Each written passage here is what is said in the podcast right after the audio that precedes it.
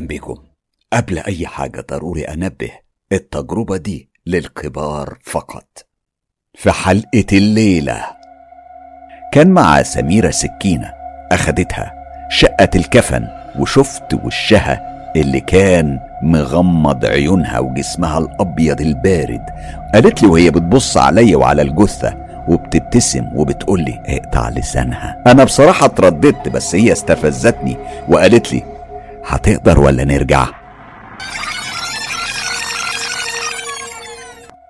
بصوا بقى ممكن تكون فاتتكم أحداث الحلقتين اللي فاتوا لكن مش مشكلة أنا هلخص الأحداث اللي فاتت في نص دقيقة والحلقتين ممكن تبقوا تسمعوهم بعد سماع حلقة الليلة أنا هسيب لكم الروابط في أول تعليق. ويلا إيه؟ يلا بينا. يوسف شاب تعرض لأزمة نفسية رهيبة في سن صغيرة نتيجة اتهام أهله له بالشذوذ. الأزمة دي حولته إلى شاب عابث ومستهتر بيدخل عالم الدارك ويب أو الإنترنت المظلم وبيتعلم أسرار السحر الأسود والتعامل مع الجن والشياطين والأبالسة ويعيث في الأرض فسادا. في عز انغماسه في كل الشرور دي بيلتقي بفتاة غامضة بتشاركه رغباته الإبليسية لكنها في النهاية بتفرقه. بعدها يوسف بيسلم نفسه بالكامل لإبليس وبيدخل في علاقات مشبوهة كتير لحد ما بيقابل سميرة. وهنا الأحداث بتدخل في منطقة أخطر وأرعب من كل اللي فات. خلوني أفكركم كل التفاصيل اللي هتسمعوها تفاصيل حقيقية وحكاها لنا يوسف زي ما بتسمعوها هنا. على قناة مستر كايرو تعالوا دلوقتي نسمع باقي حكاية يوسف الخناس مع سطنئيل. أنا بعد ما شفت سميرة الدجالة وهي بتبتسم لأول مرة نظرتي الشديدة ليها وتركيزي عليها ما كانش طبيعي خالص وما كانش بيدل على إعجابي لا دي كانت نظرتي ليها غريبة كأنها هي مصير الأسود اللي مستنيني. طبعا خلتني ياسمين أدخل جوه البيت وضايفتني. سميرة برضو رحبت بدخولي وبدأت تحاول تقيس نبضي زي أي دجالة معروفة. يعني بتسألك لو عندك مشكلة أو بتعاني من حسد أو عمل أو سحر سفلي الحاجات اللي أنتوا فاهمينها دي. طبعا أنا كنت منفض لها برغم أني كنت متوتر منها جدا. كانت أول ست في حياتي أتوتر أتوتر منها بالشكل ده. وبعد ما جت ياسمين قعدت جنبنا بعد ما راحت تجيب لنا يعني حاجة نشربها وقالت لسميرة وهي بتضحك لا ما يغركيش علشان يبان إنه صغير ووشه بيبي فيس كده يعني ده يوديك البحر ويرجعك عطشانة. طبعا سميرة بصت لي ورفعت حاجبها من باب الانبهار وسألتني بنبرة كان كلها شك.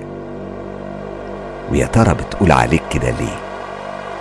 هي طبعا قالتها بلهجة بلدها.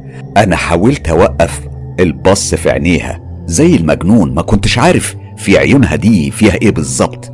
عينيها كانت عسلية عادي وما فيهاش أي حاجة مميزة حتى جسمها يعني كان جسم عادي خالص لكن عيونها العسلية كانت فيها حاجة زي كيان شيطاني كأنه كان محبوس ومستنيني من زمان قوي هي بعد ما سألتني قلت لها وأنا متوتر معرفش هما يعني بيقولوا إن كده يعني ومش عارف السبب. هي يعني تمتمت وقالت كلام كده بلهجة أنا ما فهمتهاش. طلبت من ياسمين إنها تفهمني. هي قالت لي بما معناه قصدها تسألك يا يوسف يعني شكلك من لبسك والكلام عنك إنك يعني حد جامد وقلبك قوي صح ولا إيه؟ رديت عليها وقلت لها يعني تقريبا لو تقصدي يعني بدنيا آه أنا فعلا ممكن بدنيا أبقى قوي يعني. بس هو في حد مضايقك تحب أتعامل معاه؟ ده طبعا كان كلامي ليها من باب جس النبض. هي قالت لي بما معناه إنها هتقدر تتحمل أمور مرعبة. أنا قلت لها وأنا بضحك بثقة. ليه؟ أنت عايزة توريني راس مقطوعة ولا عايزة توريني دم؟ هي ضحكت بضحكة كانت يعني واضح فيها إن فيه شر. شر شفته في عينيها لكن عمري عمري ما نسيته ولا هنساه. وقالت لي تعال ورايا. أنا رحت وراها فعلا وراحت عند الغرفة المشؤومة واللي كانت مريحة بالنسبة لي. أكيد أنتم فاكرين إن في المرة اللي رجعت فيها ما كانش فيه باب صح؟ أنا بقى أول ما مشيت وراها لقيت الباب وكان موجود فعلا. كأنها كانت الواسطة اللي رضى عنها الجن وسمح لها إنها تدخلني وبالفعل دخلتني وسألتني وهي بتشاور على كل الأمور الغريبة اللي في الأوضة وبتقولي شايف إيه هنا يا يوسف؟ أنا قلت لها وأنا بحاول أفهم هي بتحاول توصلني لإيه؟ قلت لها أنا شايف يعني في سحر وطلاسم حاجات كده زي اللي بنسمع عنها في القصص والحكايات. بتحس بإيه في قلبك لما بتدخل هنا؟ قلت لها بشوية ثقة وارتياح بصي بصراحة أنا بحس براحة كبيرة كأني أه نفسي أنام هنا. ومش عارف ليه عمري ما فهمت وضحكت ضحكة خفيفة. وبس. هي قالتها كده وملامح وشها كانت اتغيرت بشكل مخيف وبقت بتبصلي بتركيز. وقالت أنت متأكد؟ قلت لها آه أنا برتاح بجد هنا يعني بحس بقلبي مرتاح. أنا يعني مش عارف. مع إنها بتخوف بس. أنا برتاح هنا. قالت لي بكلمة واحدة وهي مركزة في عينيا. مفهوم مفهوم. طلعنا بره الأوضة وراحت تحضن ياسمين. وطلعت وهي بتبص لي بجدية وبعدها خرجت. أنا كنت متوتر منها ومن الطريقة المرعبة اللي اتغيرت ملامحها فيها. وسألت ياسمين هي مالها صاحبتك؟ إيه يا ال... يا أبو اليوس؟ شكله كده هيبقى عليك الطلب كتير الأيام دي. ياسمين كانت فاهمة إنهم عايزيني في حاجة مش سهلة وشكلها كده مش أي حد يقدر عليها. فسألتها تاني إيه يعني تقصدي بإيه عليا الطلب؟ هو أنا بنت ليل ولا إيه؟ ضحكت ضحكة صفرة كنت الأول مرة بسمعها من ياسمين وقالت تقريبا بس يجي الوقت وهتعرف كل حاجة. قلت لها وأنا متضايق من تشبيهها ده ليه يعني؟ هو بالغصب يعني ولا إيه؟ لا بس انت اللي مش هترفض.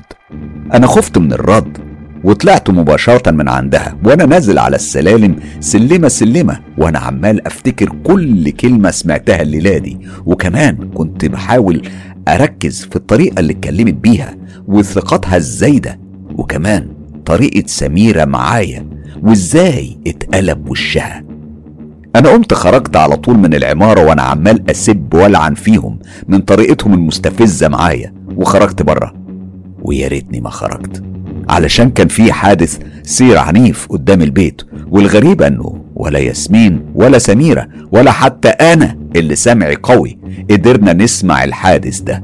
أصل يا أستاذ حسام بيوت الصحراء اللي بجد مش الدجالين الفشنك اللي بيوتهم بتكون بتحصل فيها حاجات غريبة فعلا. وبيوتهم كده سبحان الله لناس قلبها مش نظيف وبتحس بضيق وقرف من شكل البيوت دي ومن ريحتها. طبعا على عكسي أنا. أنا كنت برتاح لشكل البيوت دي وريحتها المقززة. كأنها هي دي البيوت اللي المفروض أكون فيها وأنتمي ليها. أنا بعد ما شفت الحادث كنت بارد جدا زي عوايدي لأن مش أول مرة أشوف حادثة ودم وجريت الناس عليهم تنقذهم وأنا كنت عمال أتمشى بكل هدوء كأن مفيش حاجة أصلا.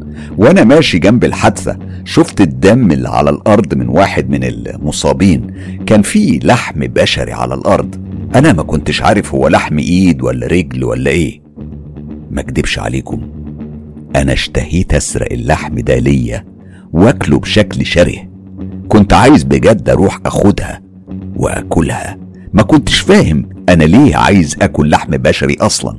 صدقوني أنا لحد النهارده لسه ريحة وطعم لحم الرقبة اللي أكلتها مع سلمى لسه موجودة في بقي ومناخيري. حتى وأنا بحكي لكم دلوقتي كل التفاصيل دي.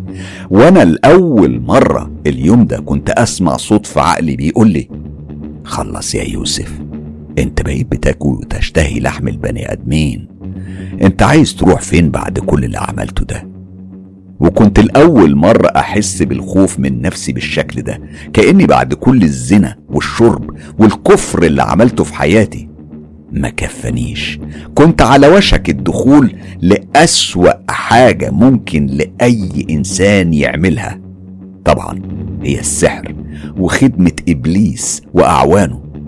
خلي بالكم يا شباب الجنس مش شهوة وخلاص لأ ده في دول انهارت ودول قامت على الحاجة دي. هي أساس العالم وأساس نهايته برضه. الجنس طاقة مرعبة بيدخل في الخلفة الصالحة وطاعة ربنا وبيدخل كمان الجن وولاد الحرام. خلوا بالكم خصوصا يعني إن اللي, اللي بيحصل حوالينا ده منظومة بيديرها إبليس. يعني أي بنت مش بعيد تكون اللي بتكلميه وبتعتبريه حبيبك اللي هيتقدم لك يكون من نوعيتي. وهقول لكم ليه لازم البنات تخاف بجد دلوقتي. إن بيت إياه اللي اتكلمت عنه المرة اللي فاتت يا جماعة مش حاجة عادية لا. ده حاجة خطيرة جدا لكل اللي بيشربه ومين اللي بيساعد في تحضيره. لأنه ببساطة في رجال أعمال ومجرمين وأغنياء كتير مدمنين عليه بشكل خطير ومش أي حد هيرضى يقولك عن اسمه أو يقولك اسم تاني لنوع مشروب تاني لأنه مش سهل تصنيعه. ولو مستغربين ليه سعره رمزي يعني من 500 ل 600 جنيه عندكم في مصر تقريبا وليه حتى الفقراء والمتوسطين اللي زينا يقدروا بكل بساطة يشتروه؟ لأنه ببساطة لحاجتين مهمين. هو ترويج للضعفاء والمختلين عقليا اللي فاكرين إن الشيطان حاجة كويسة وإن ممكن ديانته تكون لكل الناس الضعيف والقوي والغني والفقير. المهم هم يعني بيبذلوا مجهود عظيم جدا علشان يصنعوه مستغلين كل الفقراء والضعاف اللي بيجوا من الحروب ومن الفقر وبيدخلوا الدول المستقرة علشان يشتغلوا فيها. مثلا والد سلمى عنده مصنع كبير للبلاستيك آه، في بلدهم العربية. ورغم إنه دكتور شرعي إلا إنه ما نعرفش هو ليه بيشربه. وليه اللي بيشربه؟ رغم إن طعمه في الأول زي ما تجيب جمرة على لسانك وتحس بطعم طيب وحلو جدا بعد ما تبلعه. وطبعا هتحس بقوة الكحول والسكر والسكر يعني اللي أنت فيه بعد ثواني بس من بلعه. والسبب إنه قوي جدا ومش سهل حتى يمكن أصحاب الخمارات والبارات بعضهم ما يعرفوهوش أصلا لأنه مخصص للمنحرفين واللي قلبهم ميت ومجرمين. ببساطة يعني مش سهل إن أنت تقدمه أو حد يعرفه من أي حد لأنهم بيشتروه من ناس معينين. لو تاخدوا بالكم إن دايما الناس اللي بتشتغل مع الشيطان ومع إبليس وبيخدموا الأبلسة دايما بيدوروا على أسماء كلها خير وينسبوها للشر علشان يغلفوه بيها ويضحكوا بيها على البسطاء. وده سبب سر تسمية النبيت ده باسمه. المهم أنا بعد ما روحت من عند ياسمين ودخلت شقتي قعدت شوية زهقان وقرفان خصوصا إن كان عندي ثانوية عامة. وفي الأردن يعني أكيد فاهمين يعني إيه ثانوية عامة وتوجيهي. كنت في الأول مطنش ومعتمد على ذاكرتي على ذاكرتي القوية وشطارتي وطنشت الدراسة في الأول. حتى إني من تأنيب ضميري الدراسي يعني. رحت أفتح كتاب وأتصفح مواقع إباحية. قال كده يعني برضي ضميري. بعد كام يوم وأنا بذاكر يعني وبنام شوية وأذاكر شوية كنت عايش بانعزال بين المدرسة والبيت وسهر مع النت والديب ويب. اللي هو الانترنت المظلم وغيره من المتصفحات. لقيت تليفون بنمرة غريبة بيتصل بيا. أنا رديت. أنا توقعت إنها شركة دعاية أو بنت أو حتى ولد شاذ من اللي أنا كنت بعرفهم أو زباين عندي في موقعي الإباحي. ورديت من غير ما أسمح لحبل التفكير اللي في دماغي إنه يأثر عليا وقطعت الشك باليقين وقلت ألو. مفيش رد. كررت كمان مرة. ألو؟ ألو؟ هنا رد عليا صوت خفيف وناعم وبيقول لي أنت يوسف؟ قلت لها وأنا بحاول أميز الصوت. أيوه أنا يوسف. مين حضرتك يا قلبي؟ قالت لي بصوت خفيف تاني بس أعلى شوية. كيفك يا يوسف؟ لاحظت إن طريقة نطقها غريبة عننا لكنها بتتكلم بلهجتنا الأردنية. رديت آه تمام أنا بصي بقى أنا الفضول هيموتني أعرف. ردت بصوت واضح شوية وسألتني هي سمية عندك؟ أنا عرفت إنها سميرة على طول من لكنتها الغريبة وإنها بتسألني عن ياسمين باسمها الحركي سمية ومش بالاسم الحقيقي علشان بس تتأكد إن أنا يوسف. شفتوا المراوغة اللي عندهم؟ أنا قلت لها وأنا بضحك بخبث لا مش عندي يا ست سميرة. سميرة كانت من أب وأم آه يعني مش عايز أحدد الجنسية. كانت سمرة وطولها تقريبا 162 أو حاجة زي كده. نحيفة وشعرها كيرلي وصوتها فيه بحة حلوة وعلى مناخيرها حلق لونه فضي لامع. أول ما قلت لها كده سكتت شوية وقالت بهدوء وهي بتحاول تبين إنها ما تأثرتش وثابتة. أيوة أنا سميرة. بس عايزة أسألك إذا إذا أنت يعني لسه قاعد عند ياسمين ولا لأ؟ قلت لها أنا بحاول ما أضحكش. شوف يا سميرة يا حبيبتي أنا جوزيف. اسم شهرتي طبعا في العالم القذر بالجنس والمواقع الإباحية كان جوزيف فأنا قلت لها الاسم بتاعي اللي أنا مشهور بيه.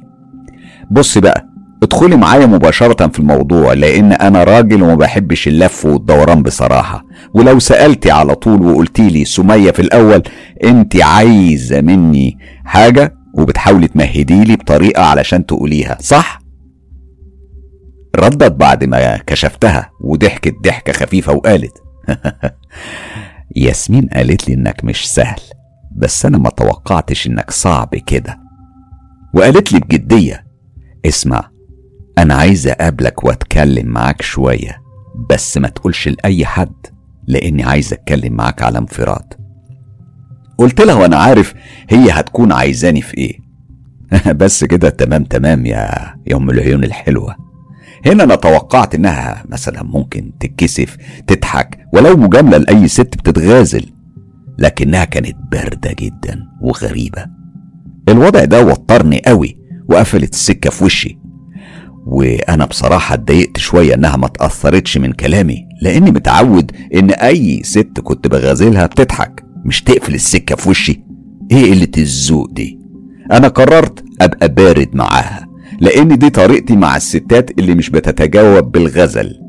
هتتضايق من البرود بس سميرة كانت غير أي ست خالص غير ياسمين وسلمى وره وغيرهم كتير.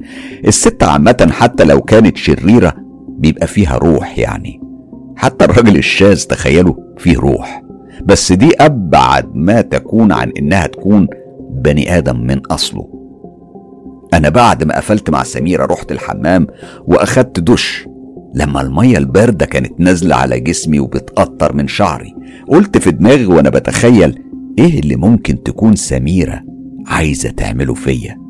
يعني هي شخصية باردة وغامضة كده فأكيد أكيد وراها حاجة. أكيد شافت قوة قلبي وقدرة تحملي في أسوأ أوضة ممكن يدخلها بني آدم. ده أنا ده أنا فاجر ده أنا ساعة زعقت في الجن نفسه وده أكيد ياسمين قالته لها.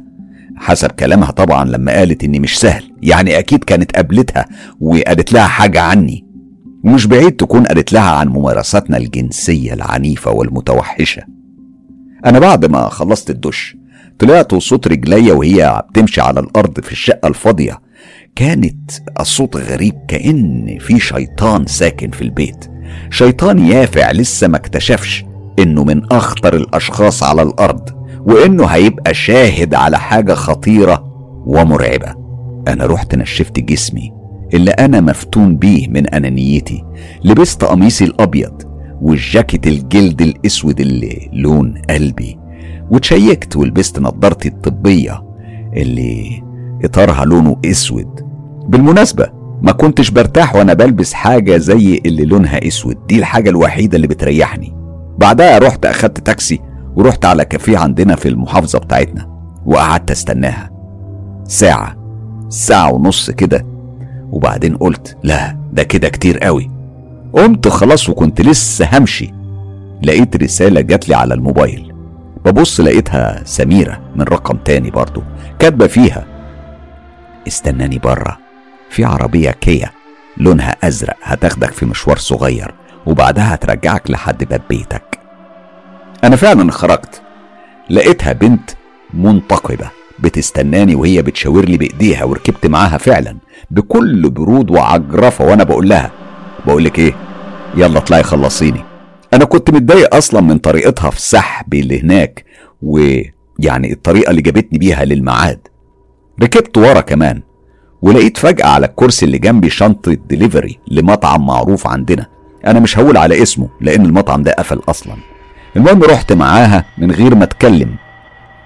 ولا نفس مني ولا منها. وطولنا في الطريق حوالي نص ساعة. أنا بصراحة كنت بدأت أقلق. هو أنا يعني جريء صح بس مش للدرجة دي؟ ومع مين؟ مع واحدة منقبة مش عارف شكلها ولا عارف ملة أهلها إيه ما يمكن تكون راجل. بدأت أحاول أكلمها بطريقة كويسة يمكن تعذرني على عصبيتي وتتفهمني. لقيتها برضه ما بتتكلمش. أنا سكت لحد ما عدت خمس دقايق. ووصلنا مقبرة عندنا في محافظتنا. فجأة لقيتها بتقولي انزل. الصوت بتاعها ده أنا كنت عارفه كويس. ده هو صوت سميرة. كنت عارف إنها قرطستني وقلت ماشي. معلش أنا لازم أشوف آخرتها إيه مع المجنونة دي. ونزلت بكل هدوء من غير أي عتاب أو كلام. ولقيتها نزلت وقلعت هدومها المحتشمة. وفردت شعرها الكيرلي وقالت لي يلا بسرعة قبل ما يشوفونا الناس. دخلنا مقبرة آه يعني مش هحدد تحديدا مقبرة مين. هي كانت مقبرة ذكور عموما. وكان الوقت قرب يصير العصر خلاص وداخلين على المغربية. كنت شايف أشعة الشمس بتروح شوية شوية ولمعان شعرها مع الشمس بدأ يختفي. الدنيا ضلمت وما كنتش فاهم هي دخلت إزاي كده. ومأمنة علينا بالليل كده إزاي. يعني المفروض يبقى في حارس وفي نيلة وفي قرف بس للأسف هي شكلها كانت متفقة معاهم كلهم. إحنا مشينا حافيين وشددت عليا وأمرتني إن إحنا لازم نكون حافيين وبعدها وصلنا عند قبر ما كانش عليه لا شاهد ولا أسمنت ولا حتى أي حاجة. قبر من تراب زي أيام زمان قوي. وقالت لي ببرود انبش انبش وطلع اللي فيه. أنا هنا اتنفضت شوية بجسمي وقلت لها أنت عايزة إيه بالظبط يا سميرة؟ ردت سميرة وقالت لي بنظرة وبنبرة حادة ما تستغباش قدامي يا يوسف أنت اللي عرفته عنك إن كل اللي كانوا معاك اتكلموا عن إن قلبك قوي وشديد وأنت فاهم إحنا ليه هنا؟ أنا فهمت إن المقاومة معاها مش هتنفع فسألتها وأنا مسلم أمري لطلباتها. طيب آه أنت عايزاني أنبش القبر مش كده؟ هنبشه يعني بإيديا ولا إيه؟ أنت شايفة عندي مثلا إيدين باباي؟ هو في إيه؟ قالت لي وهي بتضحك ضحكة غالبا آه كان يعني عليها طابع من الجدية. طب يلا. أحفر أحفر. وبدأت أنا فعلا شوية بشوية أحفر بإيديا وبصعوبة شديدة. كنت بواصل النبش. إيديا كانت مرهقة وكنت متعب جدا. لكن يعني الفترة اللي قعدت أحفر فيها بإيديا عدت تقريبا ساعة كاملة. وهي قاعدة بتبص عليا بحرص وبدقة كأنها دكتور بيراقب تجربة علمية دقيقة. وأنا ببص عليها وكل عرق. وبعد ما وصلت للوح الأسمنتي قلت لها إيه أكيد يعني إيديا مش شاكوش عشان أكسره يعني. قالت لي وهي مبتسمة وكأني يعني براضيها عن كل اللي بعمله قدامها. كل اللي انت محتاجه موجود في العربية. هتلاقي السيارة جواها كل حاجة. وفعلا رجعت. رجعت ماشي برضو مسافة معينة. فتحت الشنطة بتاع العربية ولقيت شاكوش كبير وأكياس سودة كبيرة. أخدت الشاكوش وبصيت على الساعة الديجيتال اللي في العربية. كانت الساعة سبعة ستة وأربعين دقيقة بالظبط. الوقت واللحظة دي عمري ما هنساها أبدا لأني أول ما قفلت العربية وقمت أبص لقيت في حارس داخل علينا. أنا طبعا كنت مرعوب لا ننكشف وتحصل لنا حاجة. جريت بسرعة وسبت الشاكوش وجريت لحد عند ما وصلت لسميرة علشان تاخدنا ونروح. لكنها كانت هادية قوي واقفة على القبر المنبوش كأنه بعيد عنكم يعني بلاعة عادية مفتوحة وخلاص. أنا جريت وأنا بسرع وهو كان بيقرب علينا بالكشاف بتاعه.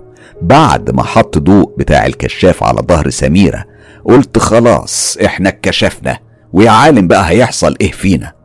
أنا لقيته وقف وشاور علينا بالكشاف وجاب الكشاف على عينيا. أنا حطيت إيدي على وشي علشان عينيا ما كنتش عارف أشوف كويس ولقيته بيسألني ببرود.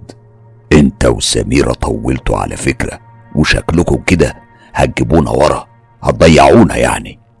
لكنته كانت غريبة ما كانش أردني. وبصراحة أنا من كتر الخوف ما فكرتش هو جنسيته إيه أصلا. ومش مهم المهم إنه يكون تبع سميرة وما تحصل لناش أي مشاكل. لقيت سميرة بتقول بصوت عالي ده معايا يا عامر. وهو بيرد عليها. بس طولته قوي طولته قوي يا سميرة كده وكده ممكن يحصل لنا مشاكل هنا. هنا أنا قلبي ارتاح شوية أو ممكن نقول عقلي هو اللي ارتاح لأن تقريبا أنا ما عنديش قلب.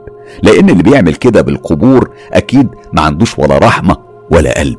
سميرة قالت له بعد كده اصبر علينا شوية يا عامر. عامر بقى حارس القبور أو زي ما يصح إن إحنا نقول عليه قواد والمشرف على عمليات نهب ونبش القبور للسحرة والمشعوذين ولأي حد بيدفع. هو في مقبرة مش هقول اسمها علشان ما تحصلش مشاكل بس ما تقلقوش هو مشى من الأردن عامة واتدفن معاه اللي هو عمله معانا. هو كمان له جانب مظلم ومرعب من حياته وقصة خاصة بيه. أنا بعدها رحت بسرعة على العربية وبعد ما شفت سميرة بتشاور لي بتشاور لي إن أنا أسرع رحت جبت الشاكوش الكبير معايا ورجعت لحد القبر. جسمي كان بدأ يتعب ويظهر عندي ضعف القوة من كتر الجنس اللي كنت بمارسه. بدأت أخبط بقوة على اللوح الأسمنتي لحد ما صار فيه شق ورفعت الجزء السفلي من اللوح بصعوبة وكملت تكسير فيه وبدأت أتعب. المطرقة أو الشاكوش كنت حاسه في إيديا أصبح أتقل. حملها بقى صعب. إن أنا أكمل بيه. لحد أخيرا بدأ يظهر لي كفن صغير وفيه جثة باردة. أنا قمت ومسكتها من رجليها بكل وحشية كأني ذئب عايز يخلص من جوعه. وشلتها من كفنها ومن رجليها تحديدا وحسيت لأول مرة اللي الحاجات اللي بشوفها في الديب ويب أنا بدأت أحققها على الطبيعة وفي الحياة.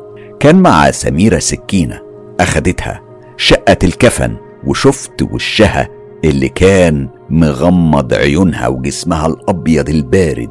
قالت لي وهي بتبص عليا وعلى الجثة وبتبتسم وبتقول لي اقطع لسانها. أنا بصراحة اترددت بس هي استفزتني وقالت لي هتقدر ولا نرجع؟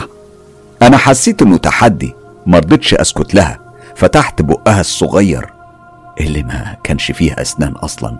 يعني يمكن عمرها مش كبير شهور أو سنة. بعد ما فتحت بقها ولسانها ما كانش واضح لونه كتير لكنه يعني أقدر أقول كان أقرب حاجة مايل للكحلي أو الأزرق.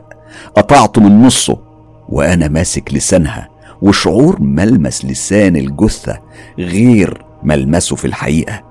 ملمسه زي لحم الفخذ أو علشان أقربها لكم أكتر زي ملمس اللحمة المفرومة النية لكنه أكتر اشمئزازا أنا بعد ما قطعته قدامها هي كانت مبسوطة من شطارتي وقوة قلبي. قالت لي وهي الابتسامة عريضة على وشها اسمع لو قلت لك تاكلها هتاكلها؟ هنا أنا حسيت بظهري بدأ يبرد من طلبها المقزز اللي أكتر قرف من اللي أنا توقعته وقلت لها بهدوء. طيب وفعلا أخدت حتة منه بأسناني وبلعتها بسرعة من غير ما استطعمها. أنا مش قادر أوصف لكم شعور إن حد ياكل لسان بشري وينزل في معدته.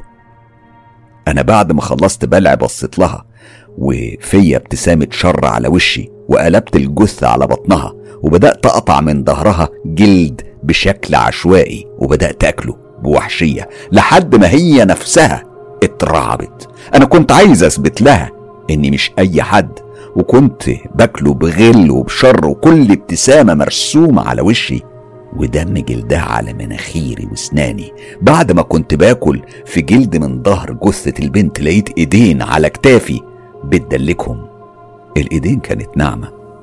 أنتم عارفين طبعا هي إيدين مين أكيد. أيوه إيدين سميرة. حطت دماغها على ظهري وأنا ماسك جثة البنت الصغيرة اللي أكلت جلد ظهرها وقطعت لسانها.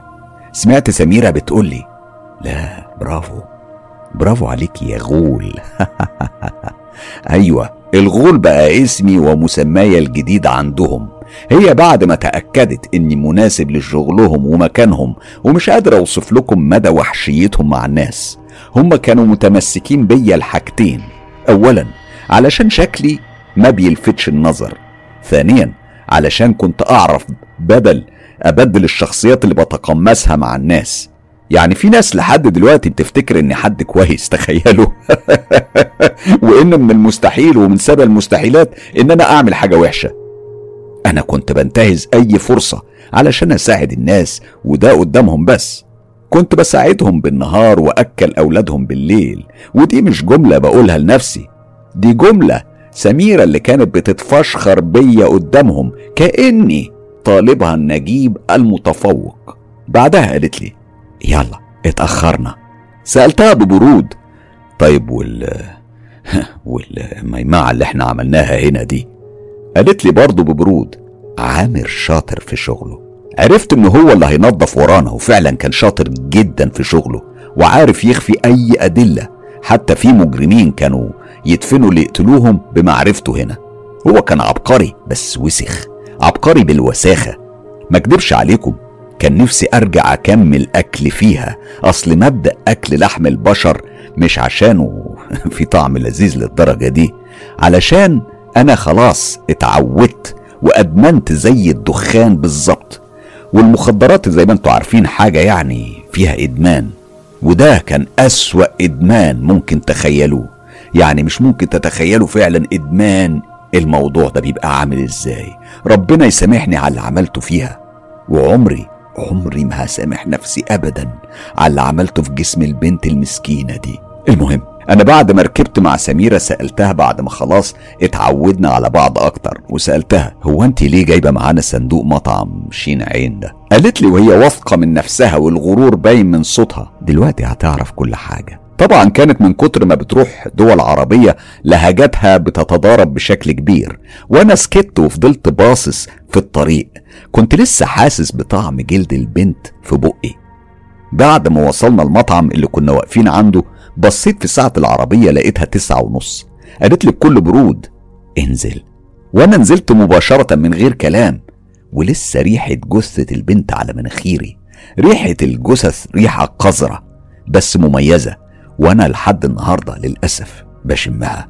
بعد ما نزلت من العربية بتاعتها من غير أي كلام أو سلام وخلاص راحت. أنا أخدت تاكسي ورجعت وروحت البيت. أول ما وصلت حسيت بوجع رهيب. وجع رهيب ما قدرتش حتى اتنفس منه وجريت على الحمام في شقتي. واستفرغت كل اللي فيه من بينها اللسان طبعا وبقايا الجلد اللي ما اتهضمتش. بقت حاجة مرعبة إنك بالليل ولوحدك. وتتقيأ لحم بشري. أي حد لو شافنا كان هيموت من الرعب. بس أنا كنت زي اللي أكل وجبة عادية خالص وحس بوجع واستفرغها. أنا دخلت نمت مباشرة من غير حتى ما أغير هدومي. وأنا نايم في نوم عميق. حلمت حلم غريب. حلمت إني لابس بدلة وعمال أجري وأنا ماسك جنبي وهو بينزل دم. ورحت أستخبى في جامع من كتر الخوف. وأنا برفع ايدي لربنا بكل ضعف وبعد ما تعبت سجدت على الأرض بكل ضعف وهزال وصحيت وأنا بكامل هدوئي وصحيت على اذان الفجر وهو لسه بيبدأ يأذن. قمت أخدت دش وصبحت على سميرة اللي طبعا بتدردش معايا. وكلمت ياسمين علشان يعني آجي أبات عندها وأقعد معاها. علشان كان فيه أمور بتحفزني جنسيا زي الجنس والجثث. ميول مريضة أنا عارف. لكن بعد ما اتفقت مع ياسمين رحت لها البيت اللي طبعا كانت فيه مع واحد وخلصت معاه وطلع. قمت دخلت عندها وأنا كل نشاط وجاهز. الابتسامة والشهوة كانت على وشي. بس اللي استغربت منه إن ياسمين كانت واقفة مع خدامة شكلها من لون بشرتها كده. إفريقية. دخلت وأنا بدق على الباب لقيتهم لفوا بصوا عليا. لقيتها بنت سمرة جميلة شكلها من أفريقيا ومش بتتكلم عربي. دخلت وسألت ياسمين بعد ما حطيت إيديا على وسطها وقلت لها مين الأسمران الحلو ده؟ دي يا أبو اليوس صوفيا أنا جبتها من أثيوبيا علشان تساعدني. أنا بصيت لياسمين وقلت لها تساعدك؟ وشدتها من خصرها أكتر لعندي وأنا بقول إيه وأنا مش مكفيك يا حلوة ناعم أنت ولا إيه؟ قالت له وهي بتضحك. لا يهبل. دي راحت تساعدني بالحاجات اللي انت ما تعرفش تساعدني فيها. دي شاطرة ومبروكة. أنا بصيت على وش صوفيا وأبديت إعجابي وانبهاري من كلام ياسمين. بس الغريبة إني لقيتها بتبصلي بقرف وبحقد. أنا استغربت وحاولت أغير الموضوع وقلت لها اسمعي أنا هاخد صاحبتك الحلوة دي شوية وراجعين. كنت بزق ياسمين علشان تدخل جوه الأوضة. وقفلت الباب وهي بتقلعني التيشيرت. سألتها سؤال فضولي كده وقلت سوسو؟ قالت لي أيوة. قلت لها هي ليه صاحبتك صوفيا دي حسيتها شوية كده وهتذبحني بسنانها؟ ضحكت وقالت لا لا لا ما تشغلش بالك بيها. هي كده معقدة من كل الرجالة. معرفش ليه قلت لها من باب الهزار. وانت بقى حللت عقد كل الرجالة مش كده؟ دخلنا بعلاقة ما فيش داعي إن أنا أقول تفاصيلها. وإحنا في وقت العلاقة كانت صوفيا بتفضل تضايقنا تخبط على الباب تسأل ياسمين عن حاجات كتير زي مثلا فين الشاي السكر لحد ما أنا اتضايقت وقمت بكل عصبية. ياسمين فضلت تنادي عليا وتقولي لا لا لا ما تستنى استنى يا حمار. وطلعت وأنا بفتح الباب بعصبية شديدة مسكت صوفيا من رقبتها. صوفيا على فكرة كانت بنت تخينة شوية تقريبا يعني مش نحيفة ولا تخينة يعني مليانة. كانت سمرة وملامحها إفريقية بشكل واضح شعرها شعر إفريقي. أنا زعقت فيها وأنا بقول لها شتيمة فيها كفر. وهي رغم كل الوساخة والقوة اللي كانت ظاهرة على وشها بدأت تعيط. جريت بعد ما عرفت تفلت من إيديا واستخبت ورا ياسمين زي البنت اللي بتستخبى من أبوها في ظهر أمها بالظبط. أنا كنت متضايق منها جدا ولقيت ياسمين بتقولي بعصبية أنت مش عارف إنها أقوى مني؟ قلت لها وأنا متعصب وبحاول أمد ايديا عليها من ورا ياسمين. يعني إيه يعني؟ عندها كلية تالتة مثلا. قالت لي وهي بتزعق بقول لك عليها حارس يا غبي وشتيمة فيها كفر. أنا هنا اتضايقت أكتر واستفزيت يعني الكلام استفزني قوي من كلامها وطريقة دفاعها عنها. شتمتها ورحت الأوضة اللي كنا فيها ولبست بعصبية وبسرعة. قلت لها خلي أم راس مربع دي تعمل اللي تقدر عليه وخليها تجيب لي الحارس علشان أظبطهم هما الاتنين. أنا مشكلتي وقت العصبية ما بعرفش أمسك نفسي كويس. ممكن أتحدى أي حد حتى لو أنا مش قده. وطلعت وأنا برزع الباب بقوة ونزلت. خرجت من عمارتها اللي بالمناسبة كانت هي ساكنة في الدور الثالث في العمارة المكونة من سبع أدوار. كنت حتى لسه ما سحبتش السوستة بتاع البنطلون وتيشيرتي كان متبهدل شعري كان متبهدل شكلي كان عامل زي اللي خارج من السجن أو خناقة عنيفة. ورحت أتمشى شوية. علشان أفك عن عصبيتي. مريت عند قهوة فيها كشك صغير ورحت أشرب قهوة بالحليب. قعدت مع نفسي شوية علشان أشربها وأفكر يعني إيه الجزمة صوفيا دي اللي ضايقتني واستفزتني وخلتني يعني أقوم من اللحظات الحلوة اللي كنت عايشها. يا نهار أسود! ياسمين اللي كانت بتبيتني عندها ببلاش ده أبوها ما نيمتوش عندها ببلاش. تعمل فيا أنا كده. وأنا قاعد لسه بخطط هعمل فيها إيه؟ لقيت على موبايلي رسالة من رقم سميرة. بتقول لي جاهز للكشف؟ يا ترى تقصد إيه بنت اللذينة دي هي كمان بكلمة الكشف دي؟ يا ترى في إيه اللي مستنيني؟ أكيد أحداث هتخلي عقلك يقف. أنا رديت برسالة وقلت كشف؟ ردت وقالت فاضي. رديت آه تقدري تاخديني من عند ياسمين. أوكي أنا مش هتأخر. وفعلا بعد 15 دقيقة تقريبا كانت عندي بعربيتها الكيا الزرقاء وفعلا ركبت معاها وقعدت المرة دي جنبها. كانت برضه منتقبة بالخمار زي المرة اللي فاتت.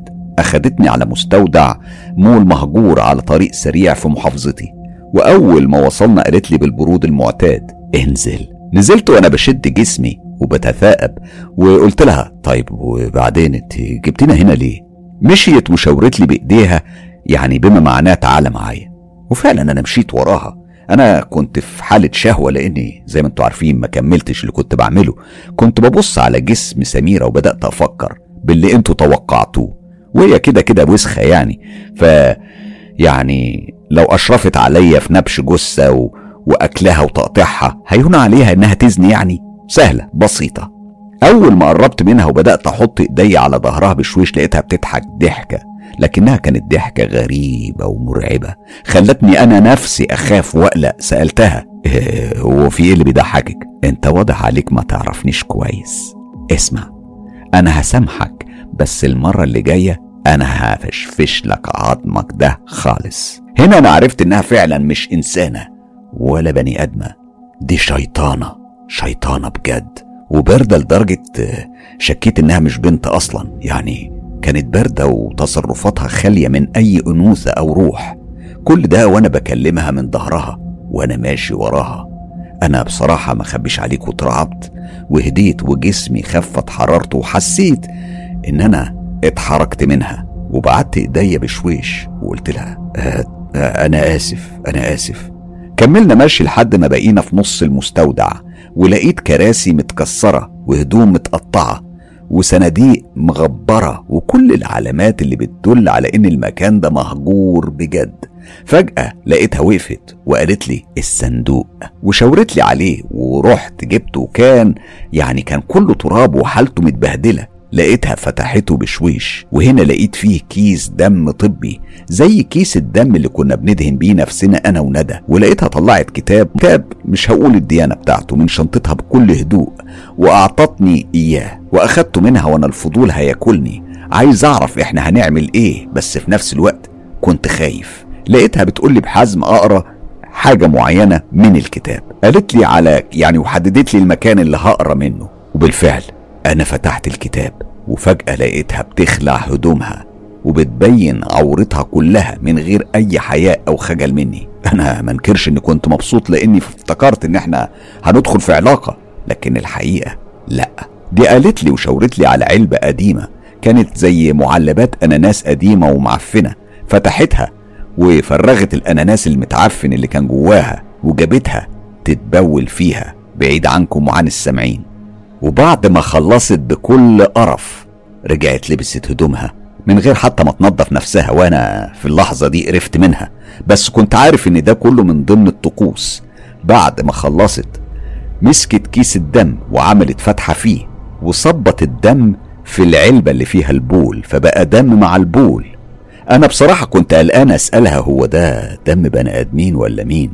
وبعدها لقيتها بتخلطهم بسرعة بعد ما خلصت حطتهم قدامي وبدأت تخطط وترسم بإيديها بباقي الدم حواليا بكل مهارة وسرعة لحد ما بقى حواليا دايرة كاملة من الدم مخطوطة بالإيد. كنت ماسك الكتاب في إيديا وكان عليه كتابات ورسومات غريبة وكل الأسماء اللي تخص معاني الخير متشخبط عليها باللون الأسود في كل حتة في الكتاب. بعدها شاورت لي على المكان اللي هبدأ منه والمكان ده حطت لي علبة الدم المخلوط بالبول وقالت لي اقرا بالعكس كلمة كلمة والكلمة اللي تحط صباعك عليها احفظها قبل ما تحط صباعك عليها واقراها بالعكس. لازم الدم يوصل لكل كلمة شبع صباعك بالدم لحد ما يغرق كله فيه ويخترق الورقة من رطوبته. أنا استغربت لكني عملت كده فعلا وبدأت أقرأ بالعكس بس من غير أسماء الخير أو أي حاجة تخص الخير نهائيا لأن كان متشخبط عليها وممنوع أقولها حتى لو كانت بالعكس. بعد لما وصلت لجملة معينة وقريتها بالعكس حسيت بوجع رهيب في ظهري زي كأنه حد مسك سيخ من نار وغرزه في ظهري. أنا حسيت بوجع لا يطاق ولا يحتمل وصرخت صرخة عبت صداها المخزن كله. بعدها ما بقيتش أسمع ولا أي صوت. كنت بقيت زي الأطرش أو العالم كله سكت حواليا. كأنه كان في صوت عربيات النقل والشحن معبية المكان وفجأة هديوا ما بقاش فيه صوت خالص. بقيت أحس بشفايفي بيتحركوا من غير ما أحس ولا حتى عارف أنا نفسي بقول إيه أصلا. وكل ما أحاول أسمع صوت وأركز كنت بسمع صوت طبول ومزامير بعيدة وضعيفة. كأن حد بيزمر بزمامير وحسيت إني خلاص هموت وانتهت حياتي. بس للأسف برضه مش سامع ولا حاسس أنا بقول إيه. حسيت إن كتافي وجعاني قوي كأن حد ماسك سكينة وبدأ يغرسها في كتفي ببرود. بقيت على الحال ده دقيقة أو دقيقة ونص مش عارف أتصرف ولا أتحرك من الوجع اللي في ظهري وكتافي والخوف بسبب الحاجة المرعبة دي. لحد فجأة بدأت الأمور دي تختفي بالتدريج. وبعد ما قدرت أتحرك ومن قوة الوجع اللي كنت فيه وقعت على وشي ووقع الكتاب اللي معايا وعلبة الدم وجريت عليا سميرة ورفعتني بصعوبة وحضنتني بقوة وهي بتقولي خلاص يا حبيب الروح إحنا كده خلصنا. برافو برافو عليك. أنا كنت تعبان جدا لدرجة قمت بعرج بعرج وماشي ورا سميرة اللي استغربت من قوتها وكنت مستغرب من حالتي الجسدية مالها؟ أنا إيه اللي حصل لي بالظبط؟ هو أنا جن ركبني ولا اتلبست ولا حصل لي إيه؟ كل دي أسئلة. ما كنتش قادر أسألها حتى لنفسي من الإرهاق. رحت وركبت العربية وروحنا. كنت حاسس بنعاس شديد وتعب وهي طول الطريق مبتسمة لكنها كانت ابتسامة رضا. دي حتى شغلت أغاني قديمة في العربية وبدأت ترقص وتغني. وأنا كنت شبه ميت جنبها. أنا كنت بضحك بس من تصرفات البنت الباردة الغامضة اللي بترقص وتغني وبرغم تعبي أنا ابتسمت وضحكت على تصرفاتها وبعد ما وصلتني لحد باب بيتي. اللي استغربت هي عرفته إزاي بس ما اهتمتش. قلت أكيد واحدة يعني دجالة وسحرة بنت كلب زي دي أكيد مش هيصعب عليها تعرف أنا ساكن فين. ودخلت البيت وهي الأول مرة بتشاور لي وهي بتضحك. كأني حلت لها عقدة تعباها أو مرض ملهوش علاج. دخلت البيت وقررت آخد دش سريع. أول ما بدأت أقلع هدومي حسيت في حاجة في ظهري. لفيت على المراية لقيت إيه برأيكم؟ تخيلوا. لقيت دم متخثر على ظهري وكتافي. دم ناشف. بعد ما شلته ما كانش فيه تحتيه جروح أصلا وده رعبني. من اللي ممكن يعمله الجن بالبني آدم. أنا اترعبت من فرحة سميرة الغريبة والمرعبة من حاجة زي دي وبدأت أستحمى وأنظف نفسي ودخلت نمت. بعد كده أنا صحيت على صوت رسائل كتير على تليفوني. استغربت وقلت يخرب بيتك يا زفت عايز أنام. فتحت الموبايل لقيت رسائل بالهبل. يمكن فوق ال 127 رسالة تقريبا من أرقام مجهولة وغريبة وكلها من دول مختلفة زي نيجيريا وزي الإمارات ومصر والعراق وأفغانستان وكمان النرويج. أنا ضحكت من الصدمة وقلت إيه الشهرة دي؟ هو الشهرة دي جت مع الجن ولا إيه؟ فتحت أول رسالة من رقم عراقي وكان مكتوب فيها كفوا عليك يا غول باقي الرسائل كلها نفس الإطراء ونفس اللقب. لقب الغول. بقيت أنا يوسف الغول.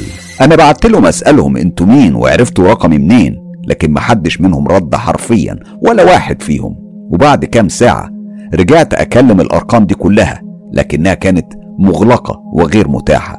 ال 127 رسالة اللي أنا عديتهم رقم رقم برسايلهم الغريبة. مش معروف لهم طريق ولا مكان. وقتها كنت لسه في بداية العطلة المدرسية وكنت عايز بس أعرف مين الناس دول وهنوصل مع سميرة لفين قمت كلمتها وطبعا كالعادة تليفونها يا مغلق يا ما بتردش. يا ترى إيه اللي هيحصل المرة اللي جاية؟ أكيد حاجات مرعبة وفوق ما تتصوروه. استنوني.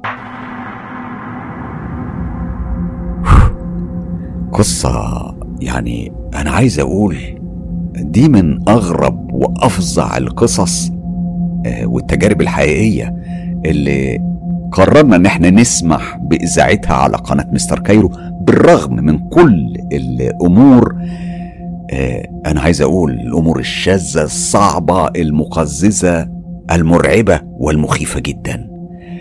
سبب إن إحنا سمحنا إن إحنا نذيع القصة بكل تفاصيلها بالرغم إن أنا حاولت كتير إن أنا يعني أشيل آه، وأحجب كتير من التفاصيل. يعني حرجا وفي نفس الوقت علشان ما ينفعش ما ينفعش إن إحنا نكشف تفاصيل بالرعب أو بالقسوة دي. آه لكن السر في إن إحنا قررنا إن إحنا نسمح بإن ده يتذاع علشان الناس البريئة الناس الطيبة اللي عايشة في الدنيا متخيلة إنها عايشة في يوتوبيا المدينة الفاضلة. يا جماعة إحنا مش عايشين في المدينة الفاضلة. ناس كتير من اللي بنتعامل معاهم بشكل يومي ممكن يكونوا يوسف الخناس ويمكن يكونوا أسوأ كمان. أنا حبيت أنشر التجربه بتاعت يوسف زي ما حكاها علشان الناس تشوف الجانب المظلم للأشخاص اللي إحنا مستحيل هنتوقعه. إحنا أقصد يعني الناس الطبيعية العادية اللي عايشة حياتها بشكل مسالم اللي هي يعني كبرها في الحياة لما بتغلط إنه يشتم أو إنه يكذب. لكن لا في ناس أبلسة ناس الشر اتمكن منها ناس الشيطان قدر يسيطر عليها بالكامل ويخليها يعني من كتايبه ومن جيشه. جيشه الكبير على فكرة. ولازم ناخد حذرنا. لازم ناخد حذرنا لأن في شر كتير قوي في الدنيا. دي كلمتي آه، وإجابتي على كل الناس اللي بتبعت وبتسأل إيه سر سماحنا بنشر قصة بالشكل ده بكل التفاصيل اللي فيها ده؟ أنا مرضتش أنشر القصة إلا لما تأكدت من صباح نصري إن التفاصيل كلها حقيقية وإنها اتكلمت مع يوسف وإن حصل ما بينهم حوار وأثبت لها بالأدلة إن كل ده حقيقي وحصل. وعلشان نبين للناس قد إيه الشر ممكن يكون حوالينا وإحنا مش واخدين بالنا.